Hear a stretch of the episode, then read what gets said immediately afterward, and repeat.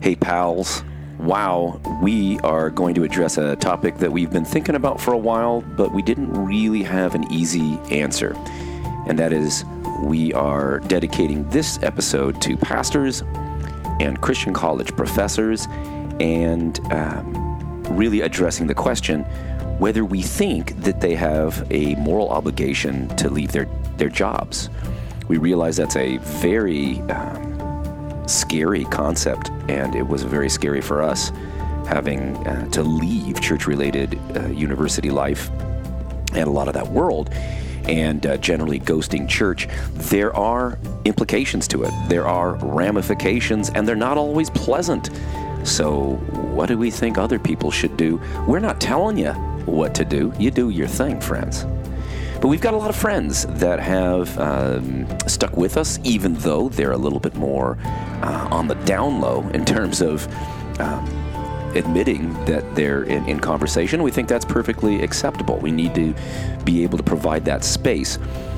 But a lot of folks have been uh, reaching out to us in uh, various forms, uh, emails and, and, voicemails that uh, we may or may not share down the line but in those poignant conversations, we realize that uh, there are folks who are struggling, but they have, I don't know, to, to use a, a couple metaphors, painted themselves into a corner. They have sunk costs into their training and into their careers. And uh, having looked at our own career, um, there are some ways in which getting out of the game is uh, financially uh, detrimental uh, to folks uh, even as it has been freeing for us. That's the topic. We're so glad you're with us.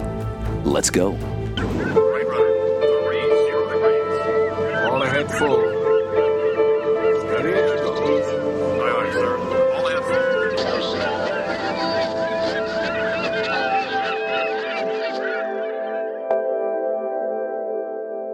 All right, Stacy, we're here in Portland. We had a we had a uh, a nice uh, a nice Halloween. it was really rainy. It was rainy though, and so we didn't get too many kids coming by. Gave some nice handfuls to the intrepid and wet uh, Halloween costumed kids in the neighborhood. That was fun. Um, but you know, I mentioned this because we really feel at home in Portland. There's you know some adjustments and so forth that we've had to make, but it's it's a, a vibe that we appreciate. Um, culturally, a lot of things that, that fit with us, and so we're we're feeling freer than we've ever felt. Uh, able to speak in ways that are more authentic and genuine. We're able to look at our translation work and the long in the works um, Bible study um, that we're that we're going to be changing uh, to Ghost Church for Jesus' sake. We'll talk more about that in the future. Uh, formerly entitled "Protect Your Noggin with Jesus." Uh, but uh, so those have been great things, and I have to say, I don't know about you, uh, but for me, it has been night and day difference in terms of my own emotional well-being. Lots of things to, to struggle with, moments of anxiety related to finances and getting folks places, uh, you know, and the vehicles that we've got. My motorcycle not as helpful in the rain when there are short days. You know, it's dark when I leave and dark when I come back. Slippery out there, so that's a that's a different thing. So we've been kind of, uh, you know, carpooling and stuff. Yeah, so I, I really appreciate the rain. I appreciate. Um, it's really nice to come home to our cozy home, like with the yeah. rain. We got the little fireplace that we can yeah. sometimes maybe use when there's no fire bans, but um, but it's just nice and cozy. And um, I love the fact that we live really close to some very beautiful greenery areas to go camping and explore. Um, you know, if you just need that hike to get out of the city, kind of thing. And music and food and art mm-hmm. and gatherings that are low cost or free, just wonderful things that, that go on. But also, you know, I don't know. I mean, I guess what I'm saying is for me, I carried a great weight of um, cognitive dissonance and uh, a sense of betraying myself to some extent mm-hmm. within within uh, a, a church related world that I, I, found increasingly difficult not only to exist in but to witness. Mm-hmm. As I saw, as as we've said many times on the show, telling people things that are really increasingly impossible to hold with modern science and history and, and, and all that stuff. And uh, kind of cramming kids' brains into that, or more importantly, cramming ideologies into kids' brains in the education process, and even tolerating that um, was part of what we saw as problematic for abusive behaviors in the culture generally, right? Right. Not that people wanted it. So, I mean, for me, being able to get out just allows me to breathe. You weren't as deep in it. How have how have you fared emotionally as you've, you know, ghosted church? Yeah. So, for, well, for me, change is really hard. Um, you know, I mean, it, and there was also, you know, I mean, I think all of it too sort of is a process. I mean, at first I'm like, you know, there were times when I'm like, oh, like I can't believe that, like, I don't know. Sometimes it feels like, well, I go to hell. you know, those, those kinds fear is a lingering thing on you know, the, the the fear ish kind of thing. Um, at, you know, that was as at first as I'm processing things. Um, I would say that being able to just freely believe exactly what I think is true Yeah. it has been very freeing rather than like trying to like hold um something like a, a network together or a whole system together that just didn't seem like every, all the things didn't line up Yeah, the paradigm was increasingly difficult to to keep it's together. freeing for me to basically like just sort of look and examine my own life and say, okay, with these beliefs, like how like do I feel peace? Do I feel happiness?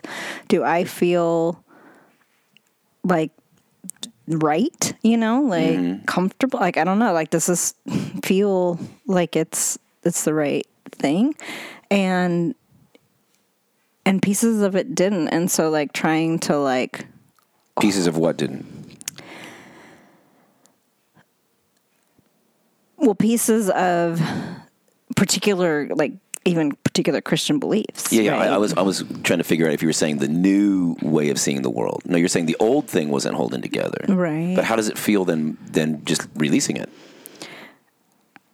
I mean, it feels it feels really good. Um, it does feel like I am then free to explore the truth of anything, and so like I, I do think that there are still some helpful things that I would take from my Christian background that um, you know that I. well, As I even look at the Tao Te Ching say or whatever, I'm like, okay, this there's like there is some decent like wisdom to some of Jesus's teachings and things like that, right? Um, I would say though that uh, there is a little bit of you know like scariness of being in uncharted territory. Yes. You know, Yeah. so I would have to, and I would say that me, as you know, for my enneagram, I'm like self preservation is a pretty big thing, or you know, like that's the number one of the three side things or whatever for me, and so you know that's like with that that's kind of like you know wanting to sort of have my my world kind of be all set up in a way that I do feel Yes. you know a little safer and and secure or Yeah.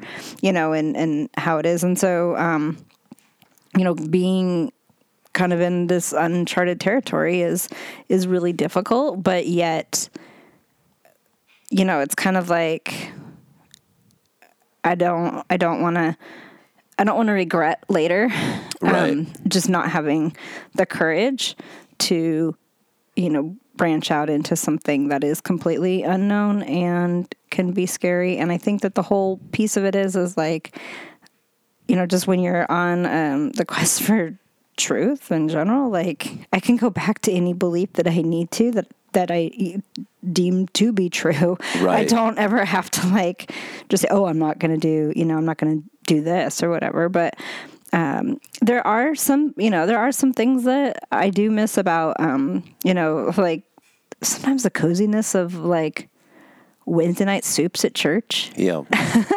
That's kind of fun sometimes. I, I miss I miss the immediate connection to multiple families and people in our lives. So if we had come to Portland, jumped right into a church setting, we'd have friends maybe some more opportunities, maybe work opportunities. I mean, when uh, Travels with Charlie was written um, by Steinbeck, he didn't go to church a lot, but when he was traveling around the country, he would go to churches because that's where he could meet people and get to know them pretty quickly. People Yeah. would come up and talk. And so finding those things is something we haven't done enough of. We've not had the emotional energy, but it, you know, we're, we're, we're getting into it. You know, secret skate night, Yeah, the, one the of- so- Monday night, uh, you yeah, know, some of uh, those things. Yeah, there's other ways to open mic. yeah find like-minded folks. Um, I would say that the you know the obligation stuff. It's it's very nice to be free of that. Oh, I mean, we don't have You a lot of extra time when we're doing all our work, and so like losing a Sunday morning uh, was always hard. And now we don't have that extra piece. You know, you got to work five days a week, and then you got to go to Sunday for your job. Yeah, yeah. So there's you know there's the the the piece of that that um, I didn't really often feel um, very fulfilled at the actual service itself. I don't Right. know. I mean that was But just the community. I mean, I, like I mean, Yeah. Hope LA.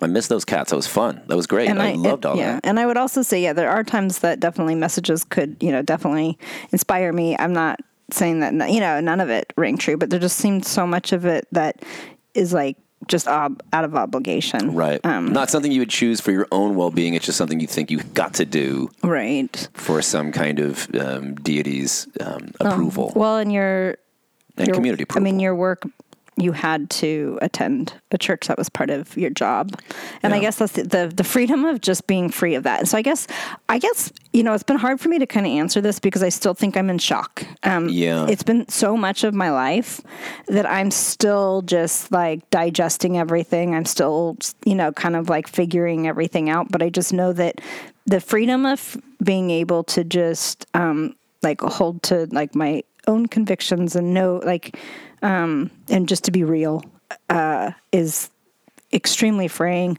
Yet there is that scariness, like I said, and it's undeniable that um, you know it does feel like um, you know we just walked away from probably the largest safety net yeah. that we ever Oh had. yeah. I mean, if you stay in that, if we would have stayed in that, we could go anywhere, and at least there would be uh, youth work possibilities, educational possibilities, parochial school possibilities. I could have just jumped right into, even if I didn't make as much money. Mm-hmm. If I just changed jobs and cities. Now, Oh, and then even you know, just the networks. Think of like Yeah. people that would have rentals that would be available that you you know that get a, maybe a decent deal on, or you know all different sorts of the it go. It's like many layers of you know. the, the thing though is, uh, you know, I think our, our show's changed a little bit. When we started out, we were primarily, you know, talking about outfoxing religious wolves, right? Like in a certain sense, this was, hey, let's talk about some bad behaviors in toxic forms of religion, authoritarian forms of religion, and you know, and cults, what we would call cults. Um, here's what I've got on the website now. I think it.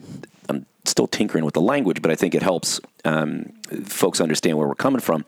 I think now what we're doing is uh, is this uh, quote an expedition through the ruins of religious dogmas and political ideologies, and towards the goal of finding spiritual, financial, and um, and toward the goal of finding spiritual, financial, and mental emancipation.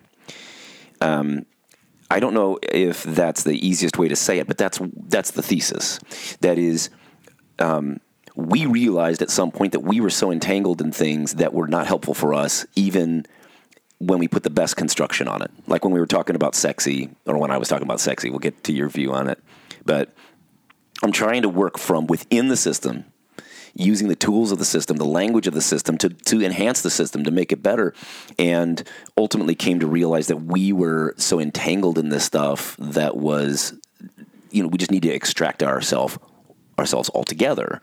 And um, uh, so, in many ways, I think kind of the role that I see us playing in the years to come is more of like um, a death doula for worldviews. You know, because that's what I'm saying. Like when you described your your emotional response to being set adrift or cutting yourself adrift. I mean, this is what keeps people in. You know, there's something very helpful when you're dealing with the the trauma of a lost death in the family.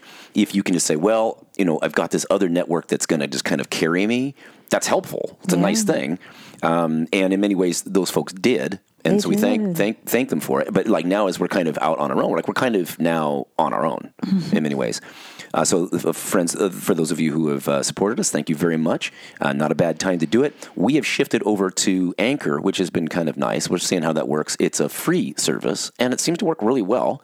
Uh, we we know other people who have used Anchor. Never thought to to go to it because I figured, well, the one I was using was more expensive, so it must be f- you know Better. better. And and I'm sure there's some aspects of it, um, but if you go to Anchor, if you uh, kind of track us down now, there is a way for you to support the show through Anchor, which is a you know entity within Spotify. We can also use more of their music, so that'll, that'll be fun. Uh, but you can do that. Uh, we'll maybe get some ads on down the line. We'll see how that goes. But the the the thing there is that in in in this process, we also have have law supporters, and for good reason. Yeah. You know, like we were doing one thing, we were trying to kind of clear up some of the problems within religion from within the religion. Um, and now we're saying, no, we're kind of like at Mm-hmm. A when point we where we needed to ghost church. when we realized it that wasn't working and and there's just too much harm like that's that was the part of it like Yeah. for me the um, huge piece was just how much harm had been done to our kids Yeah. And Um, to people that we consider kind of our kids that are not our biological kids, you know, Mm-hmm. correct uh, those traumas. So anyway, so uh, so that's what we're after today. We're talking about this though in in terms of now what what does this mean for other people? Because we have listeners that are clergy, we have listeners that are Christian college professors, they're in church related education, they are church workers, they are ministry workers, they are part of a missions organization. Sometimes it's you know sharing a specific doctrinal point, but sometimes it's just you know feeding people in the name of Jesus, which is pretty groovy. What should these folks do? And again, we're not saying that you should just listen to us, but we're just giving you our advice because it's, I think, kind of an interesting question because we realize it's difficult. And I think the answer is it depends. And I also want to list off some contexts in which we think, I'll just give you a little bit of a preview. There are some contexts in which you should not quit that job, or at least you don't have to quit the job. That is, you're not morally obligated to quit the job. It might be good for your mental health, despite all of the drawbacks. It might be good for your soul.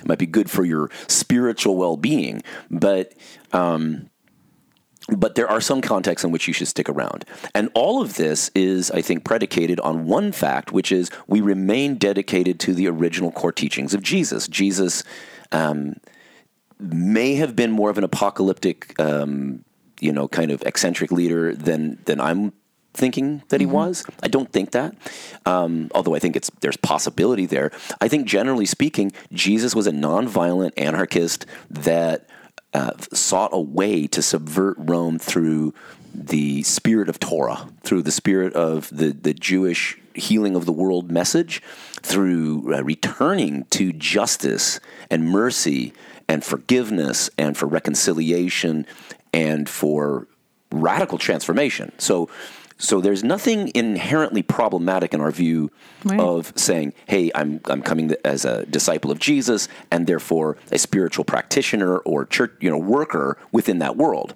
The problem is these institutional structures that embrace and and really uh, embody uh, patriarchy, authoritarianism, hierarchy, um, anti-intellectualism, and really a support for um, injustice Yeah. in, in our in our economic system. So like those are problems, but that doesn't mean that everybody that calls himself a Christian or a pastor is in that. In fact, that's that's not true at all. You got Martin Luther King Jr. for goodness sake, who's a theologian and a pastor. Um, one of my favorite, favorite, favorite um, kind of theological voices has always been uh, Cornel West. He's just a blast. And Cornel West, when he brings the teachings of Jesus onto CNN or something, it's flipping great. I love it.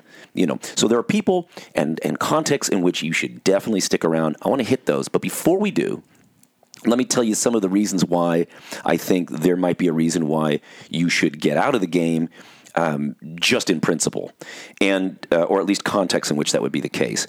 I want to turn back to something maybe I've mentioned on the show, but this is um, Slavoj Žižek, the um, the crazy um, philosopher, neo-Marxist philosopher, who's a lot of fun uh, when he's dealing with ideology, something we care about. Um, I think the difference between Zizek and, and us is that Zizek, and, and maybe he's right, but I don't want him to be right. Zizek seems to think that you can't live without ideology. Everybody needs an ideology, and if we think of ideologies as these um, unjustified systems of belief that sometimes cause us to act against our best, best Right. interest, um, that's certainly something that um, that we resonate with him on. But you know, um, the the idea that maybe you have to have one, um, and and maybe there's a little bit too much. Um, in his thought that would allow totalitarianism and so forth, you know, like there's that. But um, he said something I think that was very interesting related to the film Full Metal Jacket. In Full Metal Jacket, there is uh, you know a lot of these uh, little vignettes where you have vulgarity in boot camp. So these kids are going to Vietnam. They're being taught to follow orders and to not be rebellious. They're being taught to risk their lives, to die, to kill, things that people normally don't want to do. And they're being brought into an ideology that is taking away their agency. I mean, that's part of the military. You, you don't have a lot of choice. And if you did, it doesn't work that well to have people, you know, making ethical decisions on the fly every moment. You know, you got to kind of follow, follow orders. So he says that the the sergeant, uh, the drill sergeant, when he asks or he encourages the cadets to shout and chant vulgar things, that this makes them feel that they're free. It makes them feel that they're edgy and risky and that they're not being controlled. And that sense of freedom blinds them to the fact that they're being indoctrinated into this militaristic way of thinking. Basically, going or being a part of the system Mm-hmm. or rebelling against the system Mm-hmm. are two sides of the same coin, and it still gives legitimacy to the system. Yes. And that's what it sounds like you're saying is they would have them rebel against a certain system, at least, right. to then feel like they were in this other group of some kind. I don't know. Maybe Well, I'm, it's slightly different, but what you're mentioning is really important too, which is to say that we when when we were starting out the show and we were arguing against these ways of thinking in conservative evangelicalism, Mm-hmm. we're also dignifying it, right? So if we spend the rest of our podcast Yeah. lives just talking about how, hey, the Southern Baptist Church has a bunch of sexual abusers and the Catholic Church has a bunch of sexual abusers and these gurus are sexual abusers and Right. the, the Zen masters is a sexual abuser. Okay, we get the point. So like the things like religion as an institutional structure with with uh, unquestioned authorities is always dangerous. So right, we got the point. Yeah. If we spend all our time just making a podcast about that, that's that's honoring it too much. It's Right. it's highlighting a thing. So so to that point, yes, that's also important. But with respect to the Full Metal Jacket um, illustration from Zizek, he says that the drill sergeant being vulgar and giving the illusion of freedom, um, that is what blinds people into getting vacuumed up into the system. And I saw this about a year and a half ago, two years ago, when I was contemplating my own role within uh, church related higher education, I realized since at least 2003, 2005, I have been working in some ways to subvert the system as it was with the assumption that it could be rebuilt in a better form. right. But um, my freedom, the way that I had learned how to navigate freedom in a certain way, I had to do it with, with finesse. Didn't always do it with finesse, but like I, I kind of knew how to kind of not like set off keyword hot button problems, you know. Um, and um, and I was having fun, and I was irreverent, and I was yet sincere, and I was spiritual, and I was committed to the teachings of Jesus, but I wasn't putting up with the system. That allowed people to say, "I want to maybe do that." I if Jeff's in this, maybe I can do this.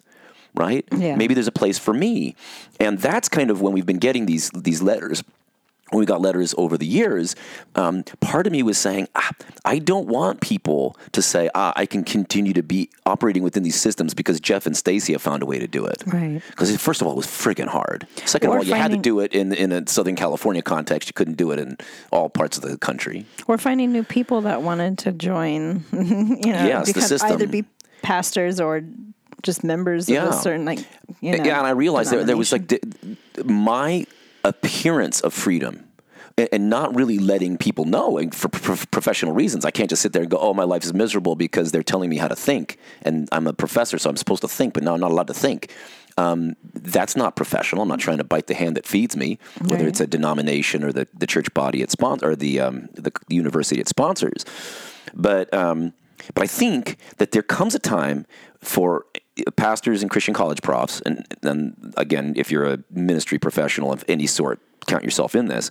Um, there comes a time when being a part of the system implies complicity with the system. It it honors some of the fundamental silliness, and that there does come a time when you can't you can't continue.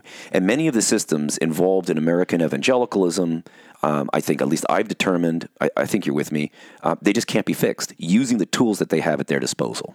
That is, you can't really fix some of the problems. I would say one of the big problems, you can't fix one of the problems of, of uh, fundamentalist evangelicalism if you're not willing to let go of inerrancy. We mentioned that.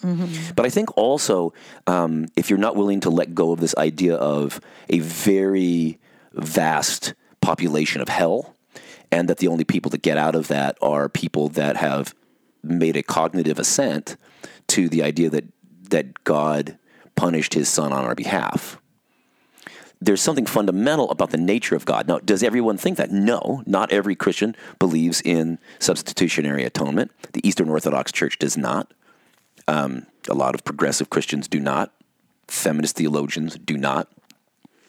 And even in Lutheranism, you have the uh, the Finnish Lutherans that are really cool, um, and you have um, Gerhard Forde, who is cool, and um, and even Steven Paulson, who is a conservative Lutheran within that world, and he's he's saying no, you th- this this idea of substitutionary atonement makes God to be a person of bad character. Yeah. So like that that's an interesting thing, but. Um, so there's that, but I think also this idea of hierarchy, um, Yeah. the the gullibility being a virtue. These are things that, as we saw Emily Joy point out in her book hashtag Church Too, create a rape culture, whether you're trying to create a rape Right. culture or not. I mean, there's various things there. You'll have to read the book to figure out that because it sounds to people uh, incendiary, but it, but I think we came to believe that it's true, and it's not just about that. Right. But anyway, so okay, so if you're the cool kid, uh, if you're the cool youth leader or cool pastor, and you're not uptight, you're like the good one. I get that, right? There's like there's something valuable to that, and maybe the value for us has been, and I know a lot of people expressed it. People did not want us to leave. Mm-hmm. People that were LGBTQ, um, students of color, students that were non-Christian, that kind of mm-hmm. wanted us to stick around to be able to provide some kind of help within the system. And why were they in the system? Well, in the university context, it was because this was a private university that they could go to, mm-hmm. kind of like you go to a Catholic school. basically there's usually portions of things that people just don't believe, but then they don't really address them They and they just ignore it. it, And yeah. so I guess and then like they're supposed to believe certain things, but it's like never like I don't know. It never becomes okay for everybody to admit that a certain thing is just like, hmm, that one just does not work, right? And it's Right. almost like if you're supposed to believe this stuff and like i don't know like it's almost like a little bit more mind controlling if you can like tell like if you can get people to believe something that just there's this you know dissonance in their brain of like how this is like possibly even true um, they can control you on a lot of other things. And, and so whether you know whether it's even done on purpose or just like oh you know oh hey this works. I, I keep people here or something. I don't know. But Yeah. i do think that having honest conversations about even your if you are going to a church or whatever your church doctrines and like hey like and what does it mean i guess if you're sticking around and you don't believe everything mm-hmm. that you know that's being taught or that you're supposed to believe especially if mm-hmm. you're in um, a, a position of leadership somehow in that denomination or that group Yeah. I, I think one of the things that's really been interesting for us is that people have not tried to argue us back in. And I get the sense from a lot of folks, even folks that are still sticking with it, they're not all that confident. Yeah They're not all that confident in it.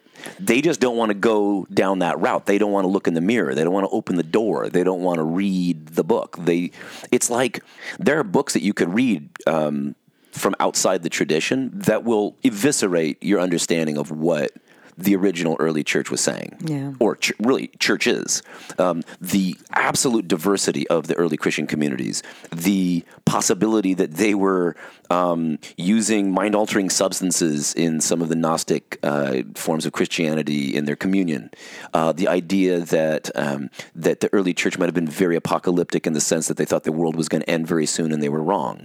Um, there were just all these different things that will cause you severe anxiety if if you read them, but people don't read them because they know that going down that route is going to have personal life implications. And friends, it's true. Okay, like that's the thing. I have continued anxiety over finances. I have continued anxiety about having spent so much time building a career and speaking and doing things, and then not being able to really do that anymore.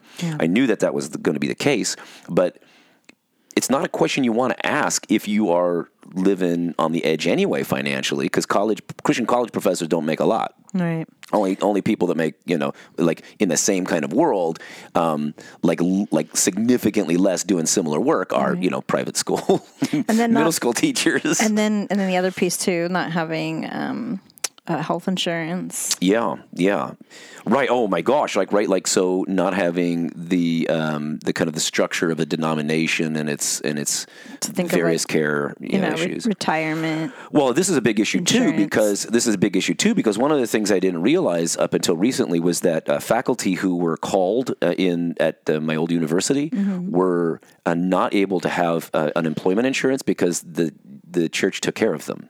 Well, if you turn your back on the church, then you don't get that care. Right. So you're trapped in it, right? It's kind of like you know you're like you're the you're the smartest Scientologist in the room, but like what is that going to be good for on your resume? you know, like it- there's a something in which you're like you're like you're tied into this thing and you can't get out. A lot of my colleagues they they came up through a K through 12 system in the Lutheran world. They taught in you know Lutheran high schools. They got a graduate degree and then started teaching in the universities. You can't go anywhere from that. I mean, if if it's hard, if I got parents that are skeptical about me when I've you know got ears pierced now and my long hair and I'm like a full fledged looking hippie and I'm I'm doing my thing, but like the very fact that I had come from this long uh, like history of being in the Christian college world makes me suspect, and the fact is, I would be suspicious of me. Right, like Right. white dude from a Christian like uni- university world. Like, what is that? So, so, but what that means is it's very hard. Like, I asked this question: Should pastors, should pastors and and uh, and Christian college profs quit their job? Yeah, maybe, but that's not just quitting your job like any old job. That is like getting out of one world and being adrift. And so if you think back to, let's say, Philip Melanchthon, the right hand man of Martin Luther, he said we should get rid of nunneries. They're not really helpful. But convents. Yeah, but But, what are we going to do? yeah. With, what are we going to do with them? You have to find monks and nuns a, a way to exist. Right. And you know, the great thing for monks and nuns, we don't you know need a lot. I say we, I mean, you know, we're kind of like secular monastics in the sense that we never really cared about making a ton of money. We wanted to do what was important to us, Well, yes, yes, and what had meaning and right? But it's nice to like be able to not worry about paying the bills. So, point being, whatever happens, friends, I beg you to consider finding ways, especially if you're like interested in what we're doing and, and you're feeling this yourself, but you have means, maybe find a way to scholarship folks that are pastors uh, to maybe getting some retooling and get into like some other kind of mental health profession where maybe they could be, you know, doing therapy or something, just something in, in an adjacent field that they can still use their skills, but not um, have to stay in a church. Uh, that takes that takes resources, and it's really hard for people to retool. I wish there were more opportunities, more uh, trust funds, more foundations for that. But the reason there aren't is because the, the rich, well, the the, the rich typ- typically want to keep the churches going because usually the church is in league with the capitalist system. As it is, you know, or the political system. So there's not like a lot of reason for people to do it. Uh, so that said, um, I can say that even if I ended up kicked out of my house and in a psychological like hospital, um, I still wouldn't trade it for anything um, because leaving a clearly bad scene for my soul before I die is the thing to do. There's just there's just no doubt. So I can say to you, friends, if you're thinking about it, it may be really rough, but I think it's worth it. The question then would be, of course, for you, when and how, like that sort of thing. But then there's this other piece that I, I think we've mentioned, but I want to make sure we state it again. We've been increasingly disappointed in in progressive church structures themselves. And the reason is they too have a strong incentive to preserve their own existence and a strong disincentive to actually risk getting at the root issues in our society when it comes to capitalism, war, whatever. Because even when you have people in the in the group in in the congregation that say that they're progressive, they still are going to secretly uh, often have more conservative values mm. um, than you expect. Mm-hmm. I've always found that the clergy in mainline denominations are very progressive, sometimes not really orthodox at all. Christian wise, but the people in those congregations tend to be, you know, grandmas that have been at this congregation for a long time, mm. and and and they're not they're not that worried that the pastor doesn't believe in hell, but they do. Yeah. Do you know what I'm saying? Mm-hmm. So like there are these there are these kind of things that, that go on. You know, people that go to a United Methodist congregation that do not believe that uh, LGBT people have equal rights when it comes to marriage, but they're not that worried that the that the priest does or uh, the, the, minister does, mm-hmm. right? In that case, um, but I, I think I, I, just got really disappointed with a lot of these progressive congregations because it just felt like the same thing, but they were very proud of themselves. I mean, you know, this is not everybody, and we're new to the scene in some ways.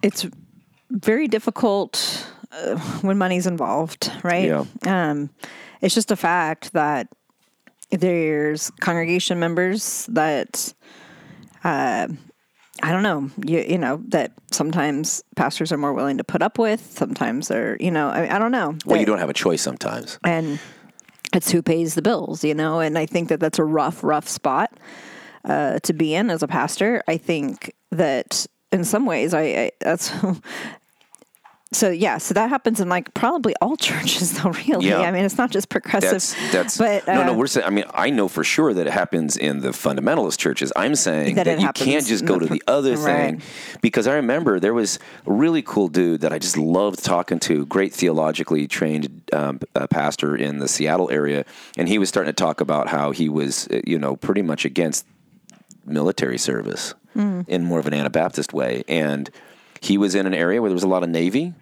and he lost his job basically. Yeah.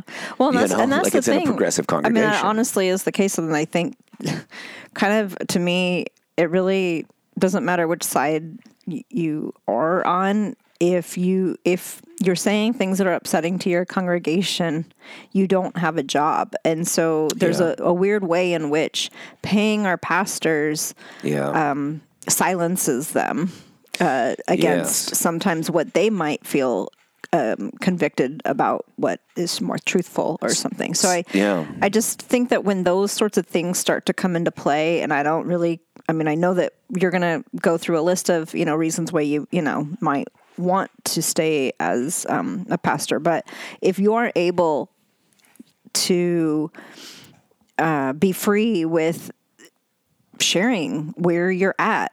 Like what what you're what you think the truth is as best as you're trying to figure out. If you're if you're there shepherding these people you know and you feel convicted about something you need to be able to share that. And if you're in a context where you can't either because you'll stop being a pastor or kicked out or whatever your congregation congregation members aren't going to put up with it you've been compromised Yes. And I don't think that that's a good place for you to be in for your own mental health and spiritual health and well being, mm-hmm. uh, as well as um, I, I just think that um, that cognitive dissonance. I mean, I guess that's what I mean. That's that's the stuff that yeah, again, for your emotional and, and spiritual well being, because I think that that's super important to be able to maintain um, your integrity. Um, if you are the person talking about this, you know, you're the main person in charge of so this whole congregation and their spiritual well-being. Mm-hmm. Uh, you should be able to protect that and not yeah necessarily unequivocally. Yes, exactly. But you can't. So this is the this is the ministry paradox. So let's before we pivot to why you might stick around in what you're doing, the fundamental paradox that we should all be aware of within professional church work and uh, and church related education is that it's not like a shaman or even in, in imam in some ways, where uh, in Sunni Islam at least, the imam is just somebody who's knowledgeable, right?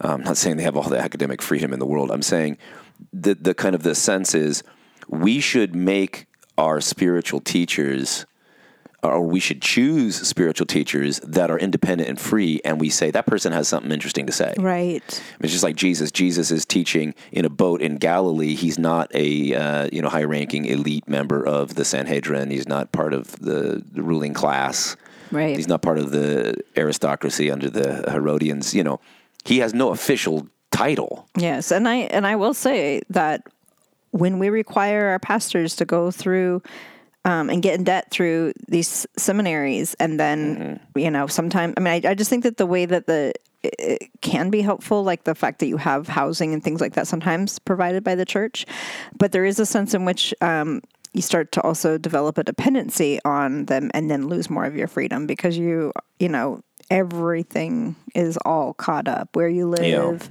how you get your bills paid like No, all of it. the and, worst. and so i would i would think that um, developing a model where uh, i don't know everybody's sort of bringing something to the table yes and less of like one pastor yes or a few pastors or Yeah. whatever that get paid you can gather together and do these things but yeah Mm-hmm. you know having somebody I, I think it's a bad idea it's a bad idea from the start because and this is the paradox again if you're a christian college professor your job is to help people find truth but there are bumpers on that Mm-hmm.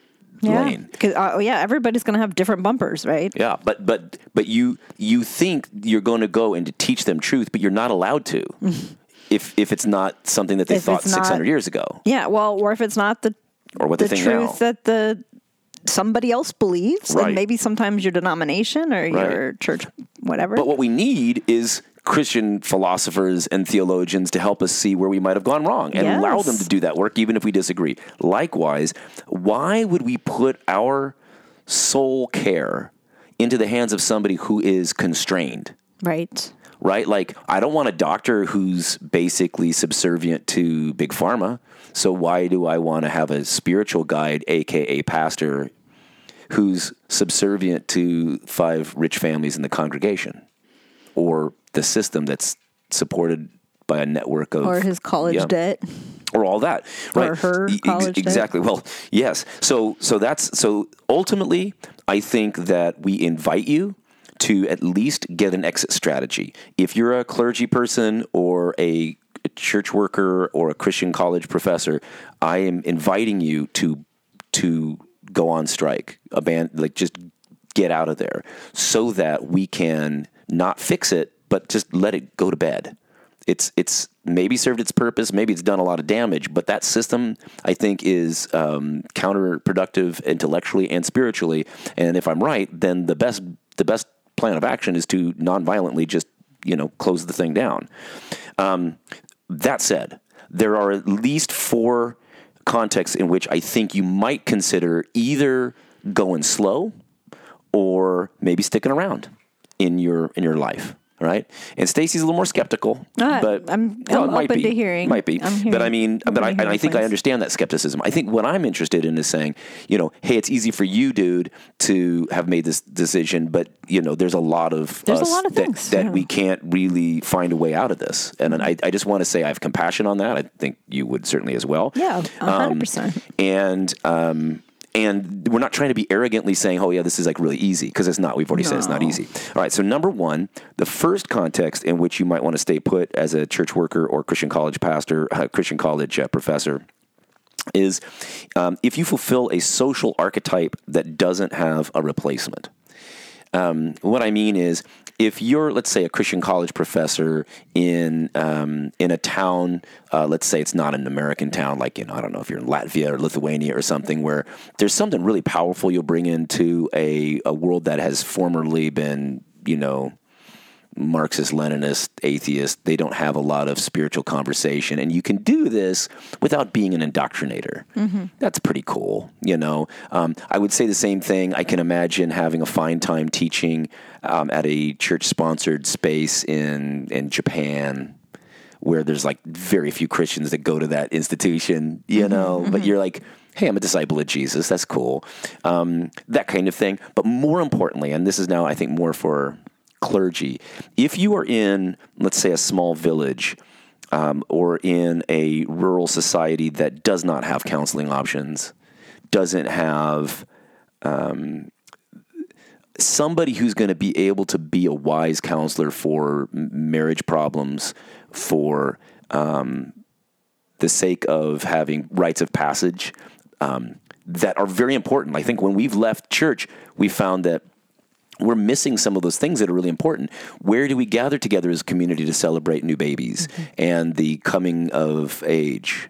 And, you know, of 13 year olds or marriages and deaths, you know. I would also put a little uh, caveat on um, th- that then that person would have hopefully been trained very well Oh, in goodness. how to do those kinds of services because I think that so often even well-meaning people that haven't been um, trained professionally Yeah. Biblical counseling is a Uh, they'll- disaster. They'll, end up making some mistakes that will really can really really hurt people and Yes. and not and again they'll be well meaning I'm sure um, but I, I just think it's really important to because there's there's a you know there's a little there can be sometimes uh, that tendency to take your spirituality and then put these like rules on people and minimize mm. perhaps sometimes their their trauma or their suffering like oh you just have to forgive or Yeah. you know some of these other things where really no these things actually are are need to be worked Yeah. through And I'm speaking to folks who have listened to our stuff on, on abuse and trauma informed care and and even deconstruction and say this is something that maybe I can be helpful with. Mm-hmm. You know, I mean, if you mm-hmm. could be in that spot, but that your main job isn't to just always tell people that you know the religion that they're in is stupid, but more importantly, just to be that that kind of person mm-hmm. in a time of need for people. Uh, like I said, I mean, there's a lot of old people that really could use a pastor if you go around calling yourself a new age shaman. They're not going to have you come over for dinner, mm-hmm. but like you can help them. You know, in really important ways. I think that's important. Um, so that that may be a, a factor. I also think about when I was in England, there was this dude. Whenever I would go to the Lamb and Flag uh, there in Oxford, one of my one of my go to pubs, there was a dude that was also uh, uh, always there. Uh, he seemed to be there like f- from opening to closing. I didn't know when he actually did his church work, but he, he wore a collar and he was an Anglican priest. And I asked he, him, maybe he was studying no, No, no. I was there. I was talking to him the whole time. he was. I would study, and he would, you know, drink. And you know, Gotcha, no, no, no, no throwing stones here. I was drinking too. But the point is, um, I was just wondering, like, I had never seen a clergy person have that much free time, and I. I asked him. I said, like, well, how how many people are in your parish? And he said some number. Was like in the thousands. I said, this is like a mega church pastor, and he doesn't even do any work. This is crazy shows you how uh, like our contexts were so different. He probably had five um, you know, retired ladies that put in flowers in the morning and they said a beautiful um, you know vespers or morning prayer or whatever, and then but with went a home. Mm-hmm. with a state religion or whatever then he's in charge of a whole town or community. Yeah, he wasn't in charge of those few people. He said, "No, no, no. We draw we draw a map of the community, and we say we're in charge of these people. We're in charge of taking care of them if they have trauma. We're, we're in charge of helping them if they have a death in the family or if they need to get married. Like we are servants in that way, kind of like." Well, it's because the Church of England is sponsored by the, That's- you know, the government. that's what i'm saying Yeah, so they're like they're serving like a social services kind of role. So that's cool. mary berry I almost would say like if I moved to England and somebody gave me like a little stone, you know, house in the countryside and I could um, just have like a five minute inspirational talk based on the texts of the week and um, people like nobody really goes to church in England anymore. Um, not that many people, and if they're not going to make me believe something stupid or indoctrinate people, that, that's a different context too altogether in England. You know, Yeah. um, not always. There's man, when I was there, there was some real uh, wacky stuff going on in terms of um, some of the kind of um, vineyard uh, Pentecostal stuff had been drifting out there. So there were there were a lot of kids studying at the at the school when I was there that were kind of like a bad version of evangelicalism in that they hadn't passed through the fire of, of multiple false starts in America. Like they were, they were. It's kind of like um, they didn't have an immunity to the to the wacky as much, you know, at first. So it's just a different context. But generally speaking, you know, you may find yourself in that role of like the the elder within a community, and no one's really going to fulfill that role, and you're the best person to do it. That could be an important way of thinking. So, Well, I would say, um, and I know I've mentioned this before, but when we went to that one church service when we were Oh, this living is in, in England, Oxford, yeah. yeah, and St. Giles, where I got baptized. and then basically when uh, you know what there was the whole sermon on the um, Magi. the magi, and then at the end, you know, it's like, of course, I don't believe any of this, and it's Yeah. like, I just don't understand that. How do you make your whole life and be dedicating like your whole life to this thing, and then Well, he had gotten in. He got into it a long time earlier. I know, and then you have to sit there and say you didn't believe it all. But like, I, I, I guess I would say that, That if, it, if, set if that's the level of how you feel, I would think that you yourself would suffer in that system if that's kind of how you have to approach it, and so it wouldn't be good for your own well being. Yeah, or well, sure. and also I think people rightly resented it. Remember, uh, Betsy Little and I uh, took a group of college students out uh, one one J term, Mm-hmm. and we found we were kind of it was like religion in Britain was our was our topic. We dealt with the Druids and all that stuff too, but. The thing was, we found that a lot of people deeply resented the Church of England because they had they basically took like resources from the country. oh, And so when a dude says, "I don't even believe this," it's just that that kind of hypocrisy didn't sit well with folks. Yeah. you know what I'm saying. By the way, friends, if you hear the dog, uh, we have now come to the conclusion the dog hates it when we podcast. I mean, is just Why are you not paying just attention a to nudge. me? Okay, number two. Um, one another context in which you might want to stick around is if you're not in a predominantly evangelical, affluent white church, and um, that doesn't mean that all these other contexts are free from trouble. And in fact, I found that it's entirely possible. I, I remember I was at the American Academy of Religion of all places, and there was a there was a woman doing a talk on kind of syncretism in, in South Africa, and this uh, African dude said, "You're not allowed to talk because in in my religion, you know, like it's important that women don't have authority and don't teach." Well, people were not sure what to do because they had this one feminist value of egalitarian gender roles. On the other hand, there were a bunch of white academics that were uncomfortable telling uh, an African dude that his cultural values were were outmoded and silly. That sounds very colonial, Yeah, you know, yeah. and ethnocentric. But like, eh, I have tended to say. Uh, liberate 50% of the globe first, and then we'll work on religious liberty in terms of what that means for you to be able to um, demote as human beings uh, half the population, let alone the LGBT world. But um, but that said, I remember um, on uh, Behind the Bastards, there were some folks talking about how um, the black community has been uh, dealing with Kanye West. Kanye West kind of joining up with some of the MAGA stuff, um, White Lives Matter shirt, and then horrific things that Kanye's been saying about, um, you know, well, anti-Semitic things. He seems to have been co-opted by the MAGA uh, folks, and and a lot of people say, well, oh, here's Kanye, and he became a Christian. But what what they were saying on uh, Behind the Bastards was they were talking about how, well, and, and I remember we, we've had other friends tell us this that in many ways a lot of folks in Black America are just default Christians and they're not going anywhere from that. In the same way that a lot of times white people get disaffected from the church and they have these like moments where they deconstruct and rethink it. It's I'm I'm following a lot of TikTokers that are also non-white so they're still they're still tracking with it, but at the same time, it's a it's a different phenomenon. And so I guess what I'm saying is I don't want to speak into that world because it's not the world that we grew up in, Right. and I think it's really important for us to bail. But you know, as I, I think we mentioned, I'm a huge fan of Cornel West, and I love when he brings Jesus into conversation with folks about politics on CNN right. um, Martin Luther King Jr. was kind of rocking theology, um, drawing from Bonhoeffer and Jesus on nonviolent resistance. Like that's really cool. There was something very powerful about that.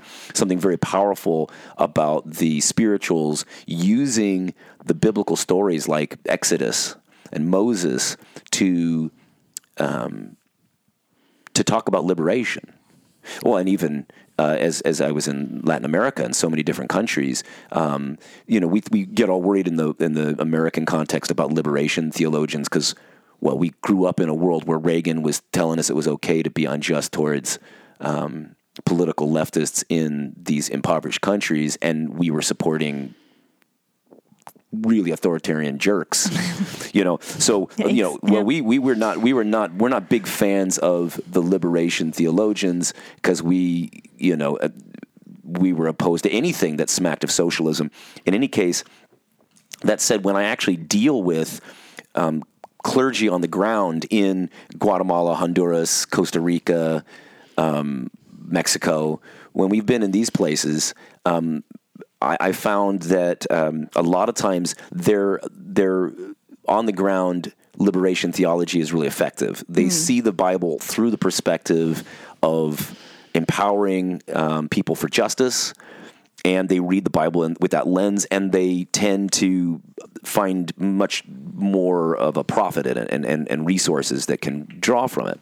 But my point being that when Kanye says he's a Christian, what's really going on is that he's becoming an evangelical white type of Christian. This is what folks have said. In other words, he's he's not doing anything new. He's just doing it in a way that is in league with white affluent right. suburban capitalist which is, society. Which is a lot of what Cornel West is saying is yes. often problematic as the the people that get lifted up in the black community um, as the leaders they for, get co-opted yes yeah for the yes. for the youth or whatever that um, sort of becoming white, if you will, means that's how you win, and yeah, that's how you're on top. Yeah, and, and then you're going to get platforms, and you're going to get sales, and all of this, and you know, Kanye's got his own mental health issues, but.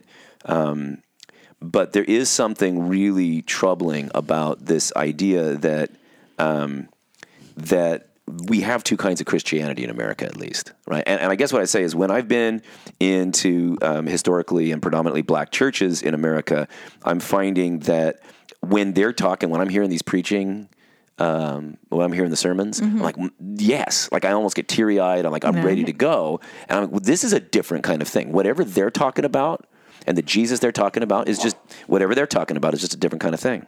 So if you're the person in the pulpit and you're you're delivering a message of healing and liberation, and it's not it's not the thing that we've been through, and you're feeling good about it, of course, you know, stick with it. But I think I, I think it's important to say that the flip side of this is evangelical America is not just sick; it's part of the problem for for a lot of what we're seeing now. Is everybody in that world a problem? No, but I think if you're in it, you probably also the can structure, the, the, the structure, yeah.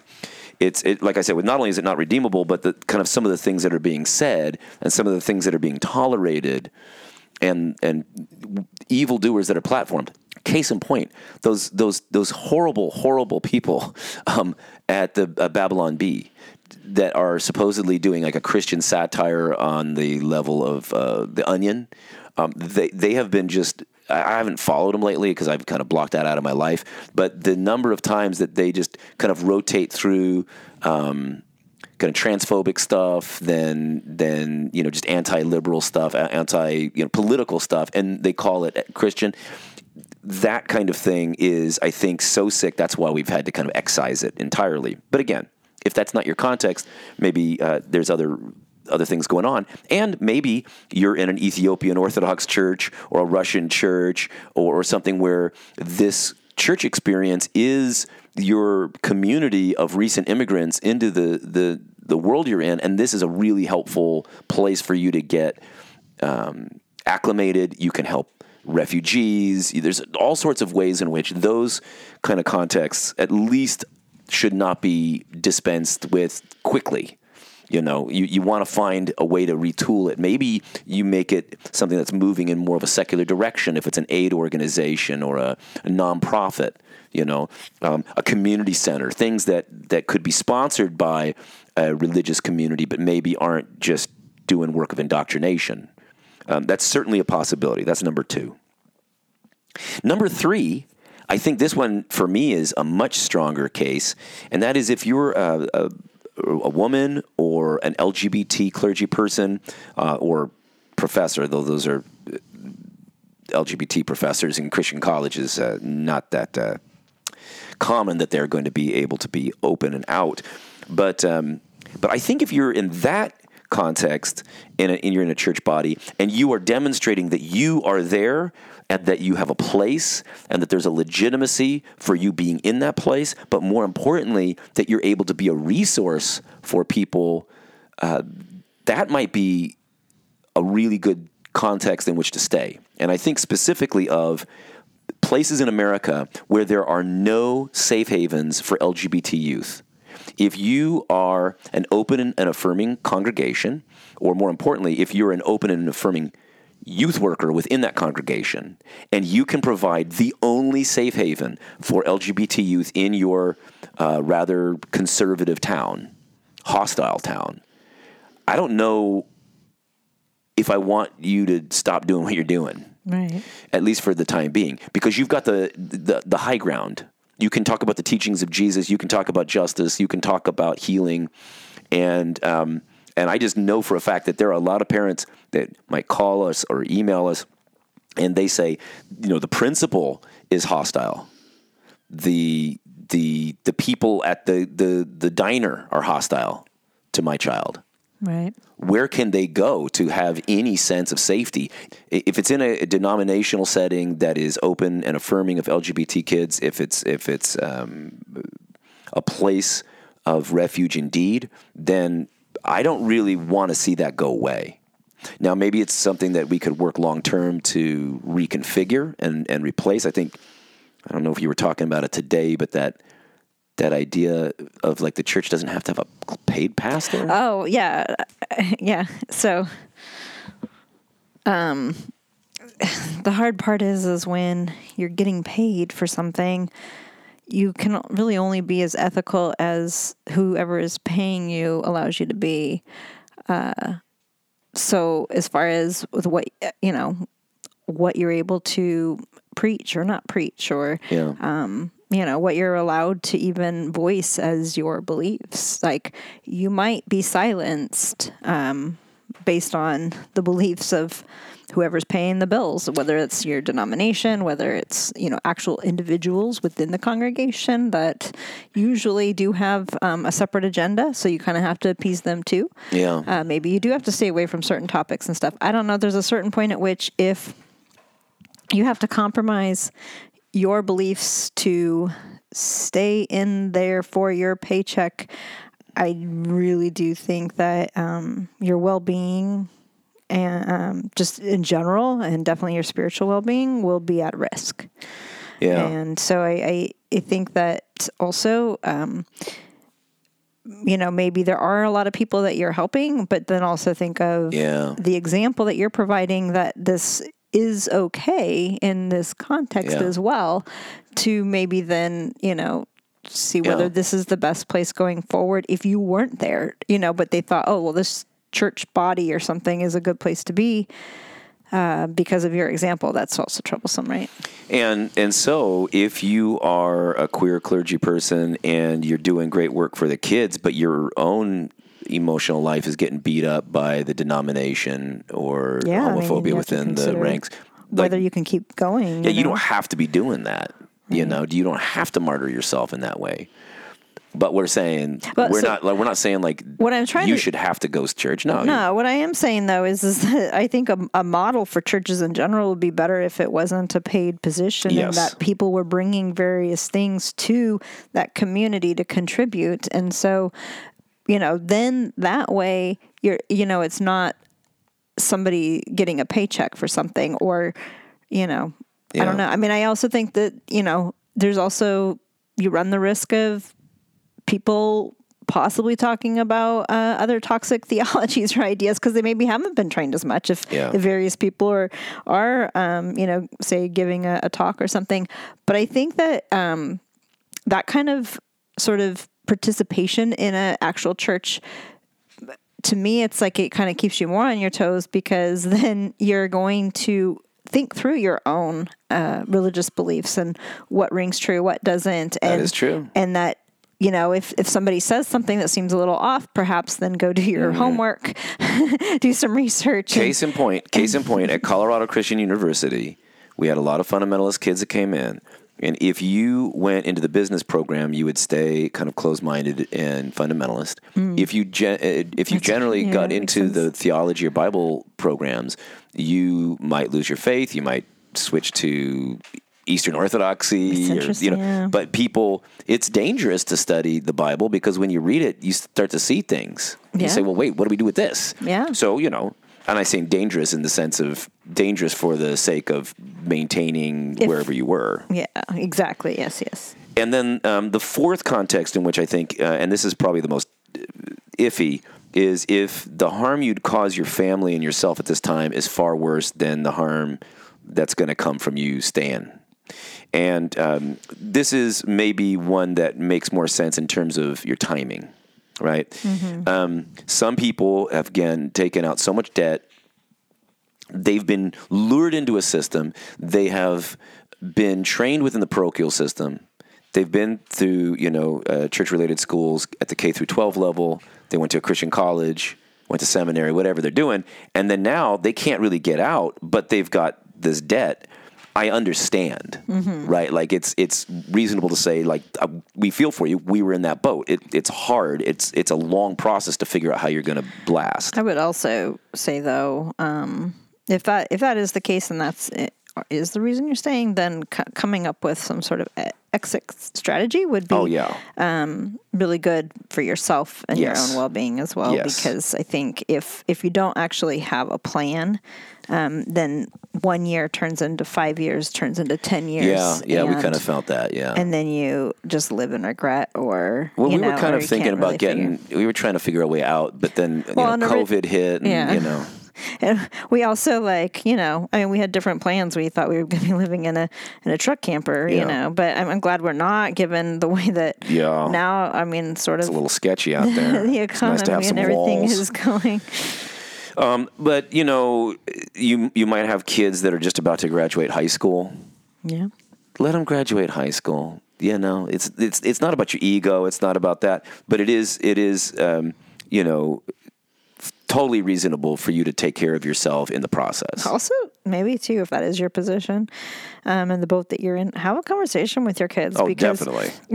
I would also say that perhaps you'll learn some things of what they would would offer as advice to you. It's Yeah. kind of like um, you know how sometimes when you hear of uh, like parents that say these they stayed together for, the, for the kids, Yeah. and then the kids were like, "Ugh, Please. please, like yeah, that wasn't helpful. stop torturing each other." Yeah. You know, like th- so. All I'm trying to say is is Don't assume. yeah, don't assume Yeah. that that's what your kids want, as well as um, just that open conversation, so they they know where you're at and talk through, and maybe they'll bring up points that you never thought about. And Yep. um, anyway, all of that together, it's just it's just important, I would say, to have open dialogue with your family and where where you're all at. Yeah. So if you're going to stay in, here's some things to consider. First, stay vigilant every day to be a change agent instead of getting co opted. Don't allow yourself to start to get into that Stockholm syndrome. I kind of felt that this happened to me at Concordia because I was at a relatively progressive school. Then I found myself at Concordia. I thought these cats don't really believe that all the animals were on one boat. Oopsie daisy, yes, they do. And I just. I had never seen that before. I had been at other institutions where they have kind of a, uh, a consti- constituency that's kind of fundamentalist, but the faculty are, are not. Yeah. Um, I was kind of surprised. I was kind of surprised that the the Lutherans they kind of have a professors that are more conservative sometimes than the people in the congregations. I thought that was kind of interesting. Um, not always, but sometimes. But stay vigilant every day because if you're not actually acting to change the system from within and you're just existing within it, then that's that's going to be bad for you and for others. Uh, second, create a space that is radically free in your community. Maybe it's um, an open Bible study where you're just reading something and discussing it, but you're not indoctrinating, but you're just allowing a space for people to learn the history, where you spend most of your time talking about the context and history of the biblical texts or church history, but you're not indoctrinating. I think that's really important. And then third, um, I would say, and I'm begging you, sabotage with a clean conscience. Sabotage. That is, if if you're in a position and you're fortunate enough to be in a system uh, that is sick, okay, that sounds weird. If you're fortunate fortunate enough to be in a position where you are in the Death Star and you can unplug the Death Star, please unplug the Death Star. Like I would say this to you, hey, uh, Pope Francis, if you're listening before you retire, why don't you just unplug some things? You know what I'm saying? Let the priests get married. Let Yeah. divorced people get communion if that's important to them. You know, um, set the set the the LGBT folks in your world free. You know, like why wouldn't why wouldn't he do that? Because everyone would go crazy. Well, what else are you going to do with this one life you got, Pope? Enjoy it. I know you. That Pope doesn't believe in hell. Come on, pal do something about it. You know? I mean, this is what I'm saying. Like, we sometimes think, well, that's bad. Is it? Well, if you were a professor in a Nazified, I'm not saying that everybody's Nazi here, but I'm saying, if you were a person that was fortunate enough to be in the position to uh, dismantle something that Hitler was doing within a university or a church or whatever, you might want to stay in because, like in those days, Hitler was putting the Nazis into the church. So maybe you want to you want to hold that back, you know. Um, but in the meantime, don't just take the paycheck. Sabotage, sabotage. I used to think that it was wrong. I used to think it would be really wrong to take a paycheck from a church-related school, you know, and not like undermine some of the things they were saying. And now I think I wish I did more of it. Or there's the parable of when this is reminding me of when there's the parable of uh, there's that uh, the dude who's in charge of uh, dishing out the master's money. Yes, And he, right. and he just goes and like hands it out to everybody That's before a good piece of advice, before friends. he was going to to end yes.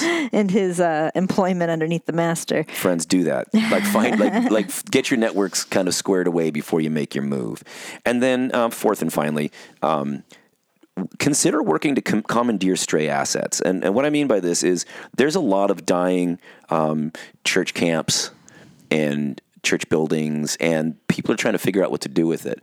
If you're in a position where you can help a group of folks who see that there's no young people coming into the church right and you're not even you're kind of bored you're all kind of bored of it instead of giving it back to this denomination that's that's going to just com- continue to perpetuate weirdness with fewer and fewer people but more and more condensed assets. Do you know what i'm saying? Um, why don't you try to commandeer those stray assets? If you are part of a christian university help it to break away from the church body right? I- i'm excited for like concordia texas. Like get back- away from the church body go back. Oh, oh, that or yeah, get away from the church body, or if it's to the point of trying to close things down, perhaps giving it back to the community. Yes. or- Don't just give it back to the denomination, give it to the community. Do something really cool with it. Um, and stick around long enough to do that. Do you know what I'm saying?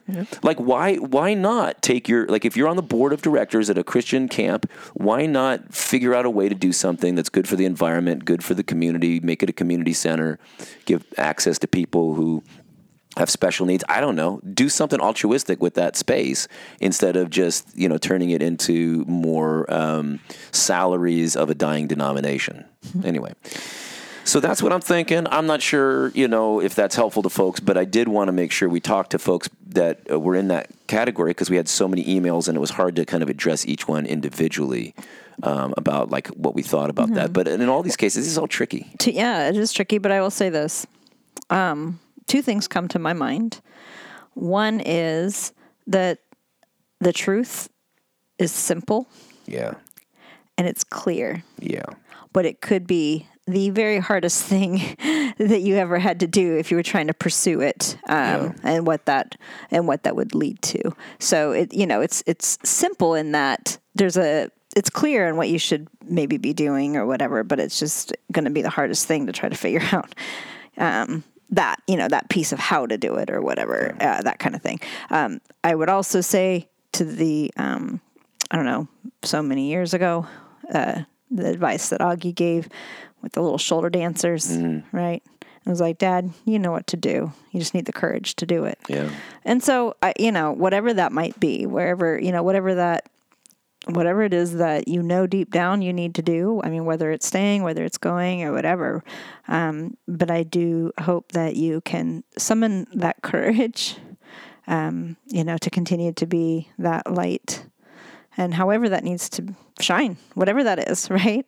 Yep. Um, and whatever you know you feel that you can with integrity, um, you know, a space that you can be at, and and with that, that's where you can find that deep peace upon peace.